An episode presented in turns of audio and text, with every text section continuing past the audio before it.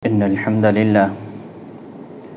الحمد لله وكفى وسلام على عباده الذين اصطفى وعلى آله وأصحابه الذين هم نجوم الهدى وقادة التقى. أما بعد، فأعوذ بالله من الشيطان الرجيم. بسم الله الرحمن الرحيم. إنا أوحينا إليك كما أوحينا إلى نوح والنبيين من بعده. صدق الله العظيم. وعن عائشة رضي الله تعالى عنها ما رواه الإمام البخاري. رحمه الله تعالى قالت خديجة رضي الله تعالى عنها كلا والله ما يخزيك الله أبدا إنك لتصل الرحم وتحمل الكل وتكسب المعدوم وتقري الضيف وتعين على نوائب الحق أو كما قالت. میرے محترم بزرگ دوستو ہمارے یہاں پر اللہ کے نبی صلی اللہ علیہ وسلم کی سیرت کا تذکرہ چل رہا ہے اور اللہ کے نبی صلی اللہ علیہ وسلم کی سیرت کو دس عنوانات پر اور دس پوائنٹس پر تقسیم کر کر اس کو جاننے کی ہم کوشش کر رہے ہیں اور ابھی تک ہمارے تین پوائنٹس ہو چکے ہیں، تین عنوان ہو چکے ہیں۔ پہلا اللہ کے نبی صلی اللہ علیہ وسلم کے دنیا میں آنے سے پہلے کے حالات کیا تھے؟ دوسرا اللہ کے نبی صلی اللہ علیہ وسلم کی پیدائش اور پرورش، اور تیسرا اللہ کے نبی صلی اللہ علیہ وسلم کی تجارت اور نکاح۔ اسی میں نبوت سے پہلے کے کچھ واقعات اور حالات بھی آئے تھے، اور اب آج کا عنوان ہے اللہ کے نبی صلی اللہ علیہ وسلم کی نبوت۔ آپ کو نبوت کیسے ملی، کہاں ملی، کن حالات میں ملی، اس کا تذکرہ کریں گے۔ لیکن اس سے پہلے دوبارہ اس بات کا اعادہ کرتے ہیں کہ ہمیں اس تذکرے کی ضرورت کیوں ہے؟ ہمیں اپنے نبی پاک صلی اللہ علیہ وسلم کی سیرت اور زندگی جاننے کی وجہ کیا ہے؟ وجہ یہ ہے کہ سب سے پہلے ہمارا ایمان درست ہو جائے، ہمارا ایمان مکمل ہو جائے کہ بغیر اللہ کے نبی صلی اللہ علیہ وسلم کی سیرت کو جانے ہوئے اور بغیر آپ کی شخصیت کی عظمت کو پہچانے ہوئے ہم اپنے ایمان کو مکمل کر ہی نہیں سکتے ہیں۔ اور ایک دوسری بڑی وجہ یہ کہ بہت سارے لوگ جو ہر زمانے میں ہوتے ہیں، جو اللہ کے نبی صلی اللہ علیہ وسلم کی ذات پر کیچڑ اچھالنا چاہتے ہیں اور اللہ کے نبی صلی اللہ علیہ وسلم کی ذات کے بارے میں غلط الزامات لگاتے ہیں تو ہوتا یہ ہے کہ چونکہ ان کے پاس میڈیا کا پاور ہوتا ہے، سوشل میڈیا کی طاقت ہوتی ہے، تو بہت سارے ہمارے بھولے بھالے ایمان والوں تک بھی جب وہ باتیں پہنچتی ہے، تو چونکہ خود ہمارے علم میں نہیں ہے کہ ہمارے نبی کی ذات کیسی، تو پھر ہمارے بہت سے ایمان والے خود تذبذب کا شکار ہو جاتے ہیں، شک میں مبتلا ہو جاتے ہیں اور ان اعتراضات کا جواب نہیں دے پاتے ہیں۔ تو لہٰذا یہ ضروری ہے، اس لیے کہ اس زمانے میں بھی، اس وقت بھی یہ ہر زمانے میں ہوتا رہا ہے اور اب بھی چل رہا ہے کہ ایک شخص نے اللہ کے نبی صلی اللہ علیہ وسلم کی ذات پر ایک کتاب لکھی اور وہ کتاب کیا ہے؟ بلکہ اس کی گندی ذہنیت اور نجس زبان کا پلندہ ہے کہ ساری برائیاں اور ساری گندگیاں جو اس کے ذہن میں تھی، وہ اس کتاب میں لے کر آیا ہے۔ بہت سو کو نہیں پتہ ہوگا، میں اس کا نام لے کر ممبر رسول صلی اللہ علیہ وسلم کی احانت بھی نہیں کرنا چاہتا۔ لیکن اتنا تو سب کو معلوم ہوگا کہ یہ وہی شخص ہے جس نے سپریم کورٹ میں جا کر یہ دعویٰ کیا تھا کہ دہشت گردی کی ساری بنیادیں نعوذ باللہ قرآن سے نکلتی ہیں، تو لہٰذا چھبیس آیات کو قرآن سے نکال دیا جائے۔ لیکن جو ہے، سپریم کورٹ نے اس پیٹیشن کو ریجیکٹ کر دیا اور پچاس ہزار کا جرمانہ لگایا کہ ایسی واحیات چیز کو لے کر سپریم کورٹ تک پہنچا ہے۔ تو بہرحال تو اس طرح کے لوگ ہر زمانے میں رہتے ہیں، تو ہمیں کیا ہماری ذمہ داری یہ بنتی ہے کہ ہمیں ان سے نمٹنے کی ضرورت نہیں ہے۔ اگر اپنے ایمان کی اگر ہم نے فکر کر دی اور ہم نے اپنے نبی پاک صلی اللہ علیہ وسلم کی سیرت کو جانا، پہچانا اور اس پر عمل کیا اور اس کی دعوت اور پیغام کو ساری دنیا تک پہنچا دیا تو پھر جو ہے کسی سے متاثر ہونے کی ضرورت نہیں، اس کے خلاف آواز اٹھانے کی بھی ضرورت نہیں۔ اس لیے کہ جب کچھ لوگ ایسی حرکتیں اسی لیے کرتے ہیں تاکہ ان کو سستی شہرت مل سکے۔ تو سستی شہرت کے لیے بھی لوگ اس طرح کی چیزیں کرتے ہیں۔ تو لہٰذا ایسوں کے خلاف آواز اٹھانے کے بجائے ہم مثبت انداز میں اللہ کے نبی صلی اللہ علیہ وسلم کا تذکرہ کریں، آپ کی سیرت کو بتائیں، آپ کے پیغام کو عام کریں، تو یہی سب سے بڑا رد عمل ہو جائے گا اور یہی اس کا بہترین انجام ہو جائے گا۔ ورنہ پھر ایسے لوگوں کے رد کرنے میں خام و خواہ کی ایک شہرت مل جاتی ہے۔ اور جہاں تک اللہ کے نبی صلی اللہ علیہ وسلم کی بات ہے، تو آپ کا شمار یا آپ کا موازنہ انسانوں کے ساتھ نہیں، بلکہ انبیاء اکرام علیہ السلاۃ والسلام کے ساتھ ہے کہ آپ کا جو تقابل تقابل تو نہیں کہا جائے گا، لیکن آپ کا جو تذکرہ ہوگا، وہ تو انبیاء اکرام علیہ السلاۃ والسلام کے ساتھ ہوگا۔ اس لیے کہ آپ سید الانبیاء والمرسلین ہے آپ امام الانبیاء ہے اب سید المرسلین ہے تو لہٰذا اللہ تبارک تعالیٰ نے تمام انبیاء اکرام علیہ السلاۃ والسلام کو جو صفات اور خوبی خوبیاں عطا فرمائی تھیں ان تمام صفات اور خوبیوں کا مجموعہ اللہ کے نبی صلی اللہ علیہ وسلم کی ذات تھی۔ اسی وجہ سے علامہ جامی نے کہا ہے حسن یوسف، دم عیسیٰ، ید بیضا داری، آنچ خوباں ہما دارن تو تنہا داری۔ کہ یوسف علیہ السلام کا حسن ہو یا عیسیٰ علیہ السلاۃ والسلام کی پھونک ہو کہ آپ کے ایک دم سے ساری بیماریاں دور ہو جاتی تھیں یا مردے زندہ ہو جایا کرتے تھے یا موسیٰ علیہ السلاۃ والسلام کا ہاتھ ہو جہاں سے روشنی نکلتی تھی یہ سب کے سب کے پاس الگ الگ خوبیاں تھیں۔ تو تمام خوبیاں جو انبیاء اکرام علیہ السلاۃ والسلام کے پاس تھیں، وہ تمام تمام خوبیوں کا مجمع آپ تنہا رکھتے ہیں، آپ کی ذات میں وہ تمام خوبیاں پائی جاتی ہے یہ اللہ کے نبی صلی اللہ علیہ وسلم کی ذات ہے اور آپ کی ذات ایسی ہے کہ شیخ عبدالحق محدث دہلوی رحمۃ اللہ علیہ فرماتے ہیں، یا صاحب الجمال و یا سید البشر، من وجهك المنیر لقد نور القمر، لا يمكن الثناء كما كان حقه بعد خدا بزرگ توی قصہ مختصر۔ کہ اے صاحب جمال، خوبصورتی کا مجموعہ جو شخصیت ہے، جو تمام انسانیت کی سردار ہے، سید البشر ہے۔ اور یہ کہ من وجہ کل منیر لقد نور القمر، کہ آپ ہی کے چہرے انور کے نور کی برکت ہے کہ چاند منور نظر آتا ہے۔ یہ ایک مبالغہ آرائی ہے آپ کے حسن میں۔ اور پھر انہوں نے کہا، لا يمكن الثناء كما كان حقه، جیسے آپ کا حق ہے۔ آپ کی تعریف کا حق تو ادا ہو ہی نہیں سکتا ہے۔ چنانچہ چودہ سو سال گزر گئے۔ حسان بن ثابت رضی اللہ تعالیٰ عنہ سے لے کر آج تک کے شعراء ہے مقررین ہے واعظین ہے مصنفین ہے سب کے سب اللہ کے نبی صلی اللہ علیہ وسلم کی تعریف میں کسی نے نعت لکھی، کسی نے اشعار لکھے، کسی نے قصیدے لکھے، کسی نے کتابیں لکھی اور کسی نے جو ہے بے شمار اس طرح کی چیزیں کی ہے لیکن آج تک آپ کی تعریف کا حق ادا نہیں ہو سکا۔ اور کیسے ہو سکتا ہے کہ جس کی تعریف خود خود اللہ رب العالمین کریں، جو رحمت للعالمین بنا کر بھیجے گئے ہوں، ان کی تعریف کا کیسے حق ادا ہو سکتا ہے؟ بس یہ کہہ دیا بعد از خدا تو ہی قصہ مختصر، کہ خدا کے بعد آپ کا مرتبہ ہے، بس یہ قصہ مختصر ہے۔ تو اللہ کے نبی صلی اللہ علیہ وسلم کی یہ ذات اقدس ہے، اور آپ کے نبوت سے پہلے کا زمانہ ہے۔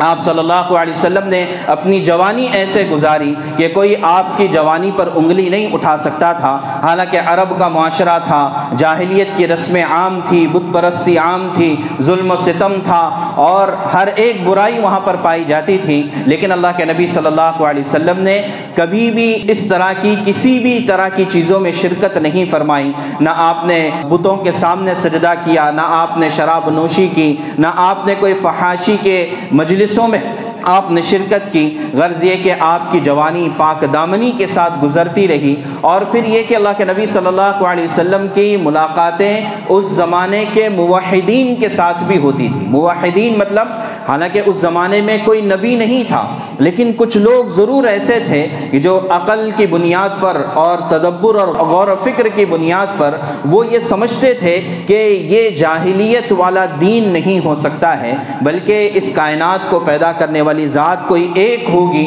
اور بتوں کے سامنے سجدہ کرنا، ان کے نام پر چڑھاوے چڑھانا، یہ انسانی عقل بھی تسلیم نہیں کرتی۔ تو کچھ لوگ ایسے تھے جیسے زید بن عمر بن نفیل، ورقہ بن نوفل عبید اللہ بن جہش اور قص بن ساعدہ، عثمان بن حویرس یہ تمام وہ لوگ تھے کہ کو مانتے تھے اس زمانے میں بھی۔ تو اللہ کے نبی صلی اللہ علیہ وسلم کے ان کے ساتھ ملاقاتیں ملتی ہیں کتابوں میں اور پھر یہ کہ آپ کا جو فرینڈ سرکل تھا، آپ کے جو دوست تھے زمانے جاہلیت ہی کے، وہ کون تھے؟ سب سے پہلا نام آتا ہے ابو بکر صدیق رضی اللہ تعالیٰ عنہ کا۔ یہ نبوت سے پہلے کے بھی دوست ہے اور نبوت کے بعد کے بھی یار غار ہے۔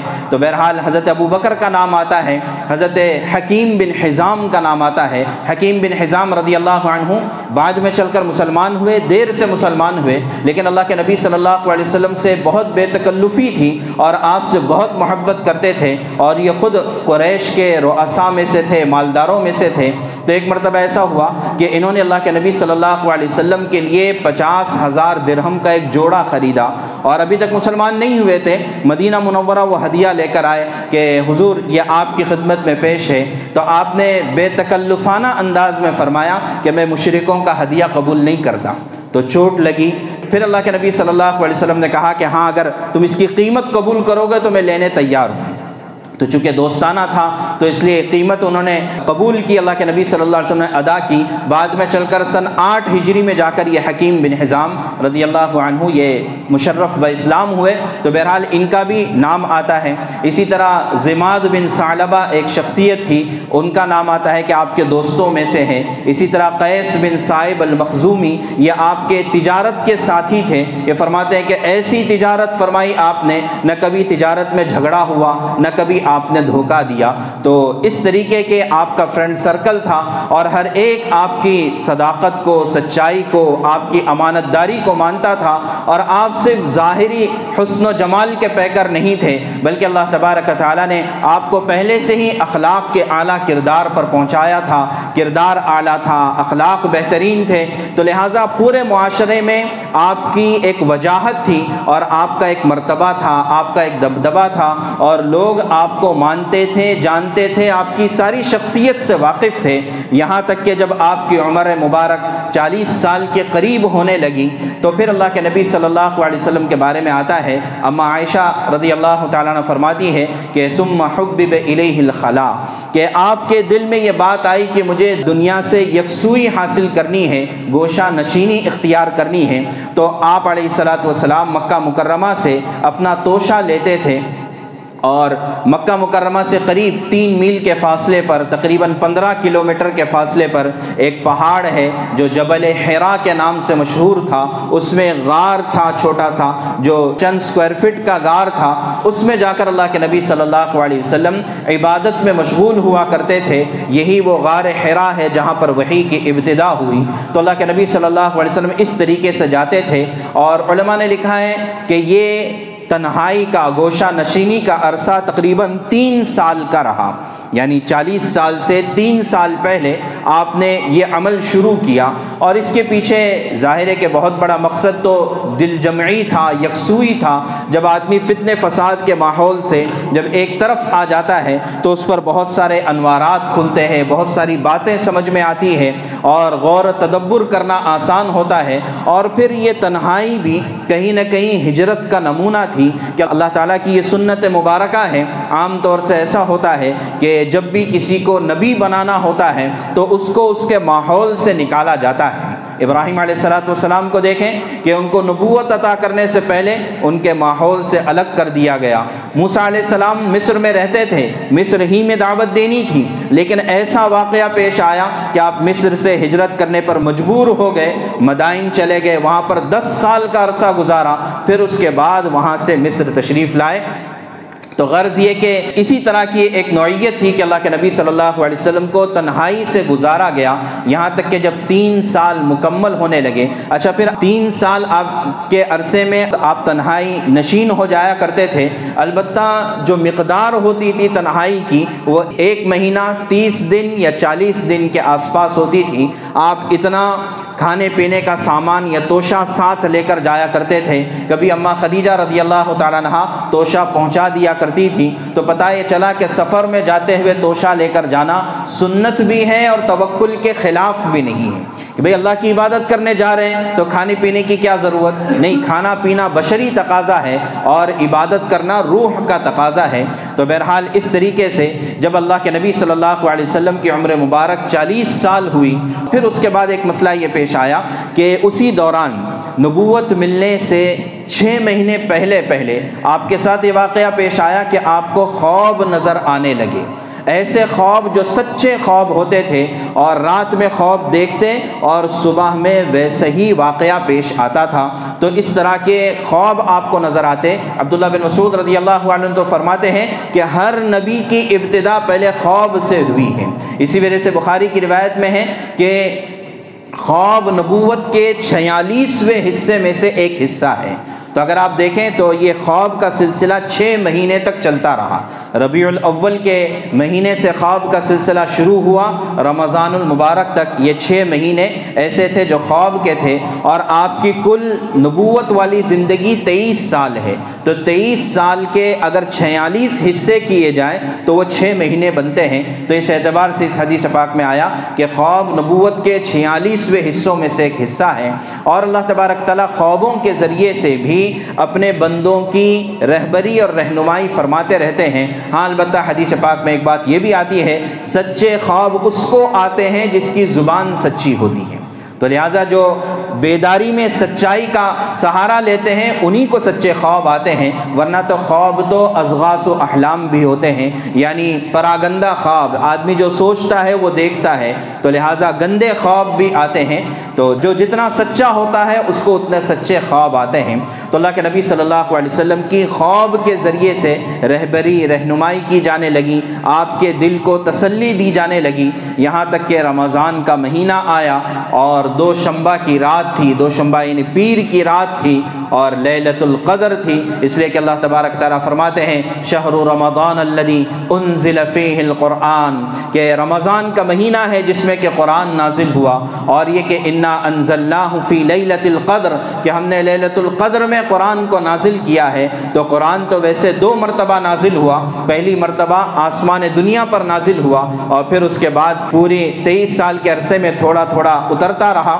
تو بہرحال رمضان کا مہینہ تھا، دو شمبے کی رات تھی للت القدر تھی اور غالباً صبح صادق کا موقع تھا کہ جبریل علیہ السلاۃ والسلام غار حرا میں تشریف لائے اپنی اصلی شکل و صورت میں اور پوری حیبت کے ساتھ اور پوری جلالت اور عظمت کے ساتھ اب تشریف لائے اور آپ کو بعض روایتوں میں آتا ہے کہ آپ کا سینہ مبارک اس وقت بھی چاک کیا گیا، شق صدر کا واقعہ جس کا تذکرہ اس سے پہلے آیا تھا۔ تو بعض روایتوں کے مطابق اس موقع پر بھی آپ کے سینہ مبارک کو کھول کر اس کو صاف کیا گیا اور آپ کو جواہرات کے ایک مسند پر بٹھایا گیا اور پھر اس بٹھانے کے بعد آپ سے جبریل علیہ السلاۃ والسلام نے کہا اقرا اے محمد صلی اللہ علیہ وسلم، پڑھیے۔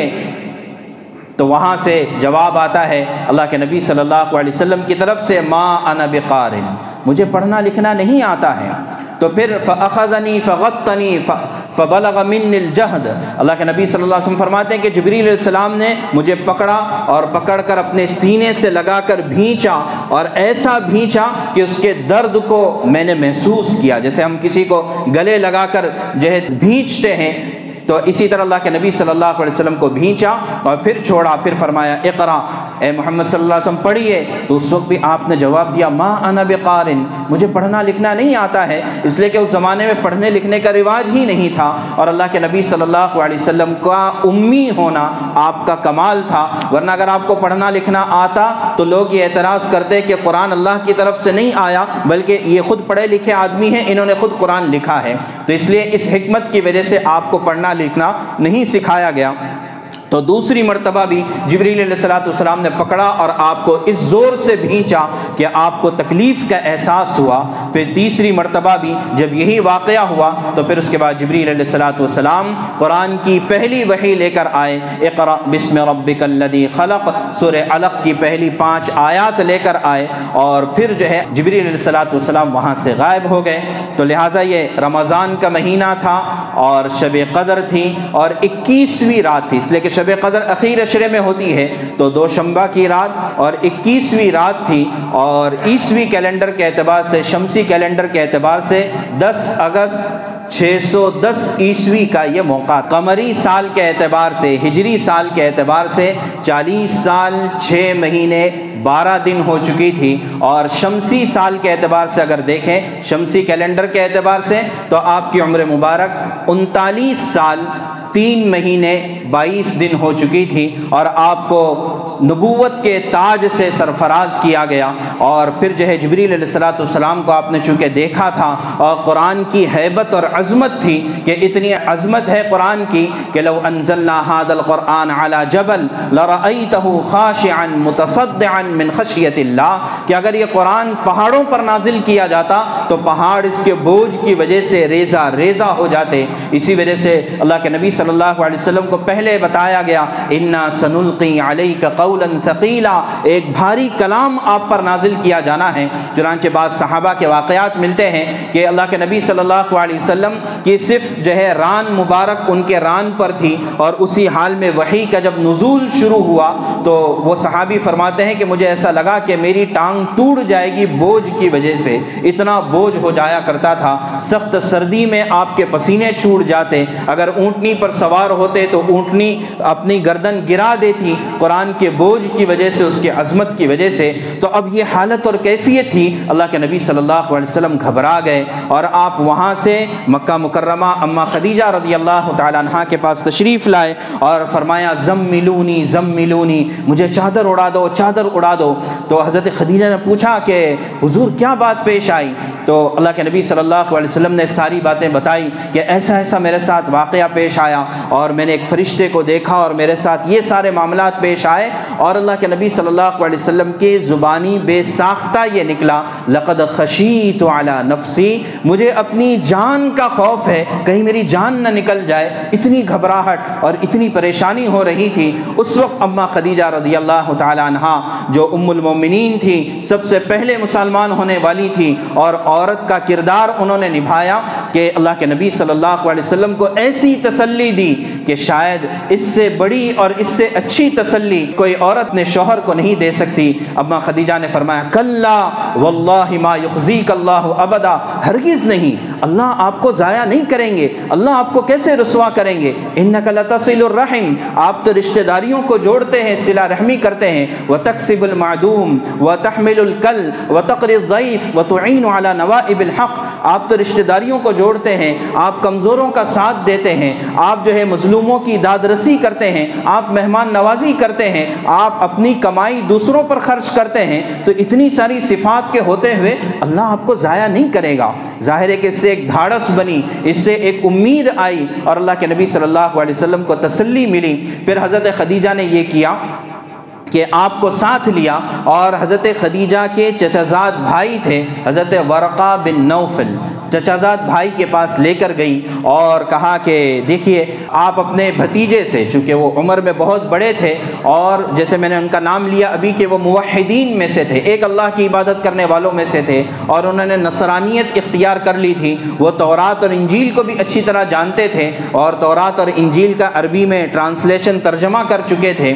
تو لہٰذا اللہ کے نبی صلی اللہ علیہ وسلم کو ان کی خدمت میں لے کر گئی اور کہا کہ سنیے کیا قصہ پیش آیا۔ اللہ کے نبی صلی اللہ علیہ وسلم وسلم نے حضرت ورقہ سے سارا قصہ جب پیش کیا، سنایا سارا قصہ، تو حضرت ورقہ چیخ اٹھے، بے ساختہ ان کی زبان سے نکلا ہاد الناموس الذی نزل به علی موسی. ارے، یہ تو وہی فرشتہ ہے جو موسی علیہ السلام پر آیا تھا، موسی علیہ السلام پر نازل ہوا تھا اور یہ کہا کہ انک نبی مرسل، کہ آپ اس بات کو جان لے کہ آپ کی ذات وہ ہے کہ جن کے بارے میں عیسیٰ بن مریم نے بشارت سنائی تھی اور جن کے تذکرے پرانی کتابوں میں تھے اور آپ نبی برحق ہے۔ تو اللہ کے نبی صلی اللہ علیہ وسلم کو ایک طرح کی تسلی ملی۔ پھر انہوں نے کہا کہ اے کاش اے کاش لئی تنی اکون جزا اے کاش کہ میں اس وقت جوان ہوتا جس وقت آپ کی مخالفت کی جائے گی۔ اور پھر یہ کہ کاش میں اس وقت جوان ہوتا جس دن کے آپ کی قوم آپ کو اپنے شہر سے نکال دے گی۔ اللہ کے نبی صلی اللہ علیہ وسلم کو تعجب اب مخرجی کیا کیا یہ قوم جو میری عزت کرتی ہے، مجھے صادق اور امین کہتی ہے، یہ مجھے اپنے شہر سے نکال دے گی؟ فرمایا کہ ہاں ایسا ہی ہوگا اور آپ سے پہلے نبیوں کے ساتھ بھی ایسا ہی ہوا ہے۔ چنانچہ اس طریقے سے اما خدیجہ رضی اللہ تعالیٰ عنہ نے آپ صلی اللہ علیہ وسلم کو زبانی تسلی بھی دی اور حضرت ورقہ کے پاس لے جا کر آپ کو ایک اور تسلی ملی۔ اور وفطر الوحی، حدیث پاک میں آتا ہے کہ وہی کا سلسلہ چند دنوں تک کے لیے رک گیا تاکہ آپ کی وہ جو گھبراہٹ ہے اور آپ کی وہ جو پریشانی ہے وہ کسی طریقے سے کم ہو جائے۔ یہاں تک کہ بعض روایتوں میں آتا ہے کہ اللہ کے نبی صلی اللہ علیہ وسلم بعض مرتبہ گھبرا کر کبھی کسی پہاڑ پر چلے جاتے اور دل میں یہ وسوسہ آتا، شیطان یہ بات دل میں ڈالتا کہ بس مجھے اپنی جان دے دینا ہے۔ تو اس موقع پر جب پہاڑ پر چڑھتے تو جبریل علیہ السلام سامنے آتے اور کہتے ہیں کہ محمد ان کا نبی کہ ان کا رسول الحق کیا آپ رسول برحق ہے تو آپ کو پریشان ہونے کی ضرورت نہیں۔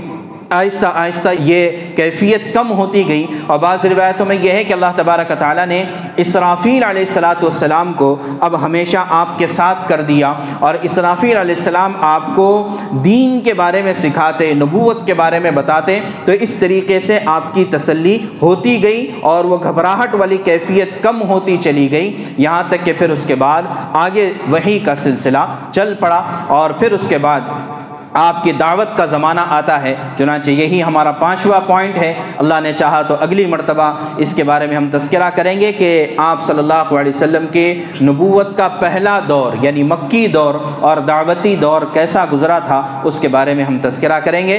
تو لہٰذا ہم اللہ تبارک تعالیٰ سے دعا کریں کہ اللہ تعالیٰ ہمیں اپنے نبی پاک صلی اللہ علیہ وسلم کی عظمت اور آپ کی شان کی معرفت ہمیں عطا فرمائیں اور یہ کہ آپ کی محبت ہمارے دلوں میں پیدا فرمائیں فرمائے اور اس کے ذریعے سے اللہ ہمارے ایمان کو کمال تک پہنچا دے اور آخرت میں آپ کی شفاعت کا ہمیں مستحق اور حقدار بنا دے۔ یا رب صلی وسلم دا امن ابدا علی حبیبک کا خیر الخلق کلہم۔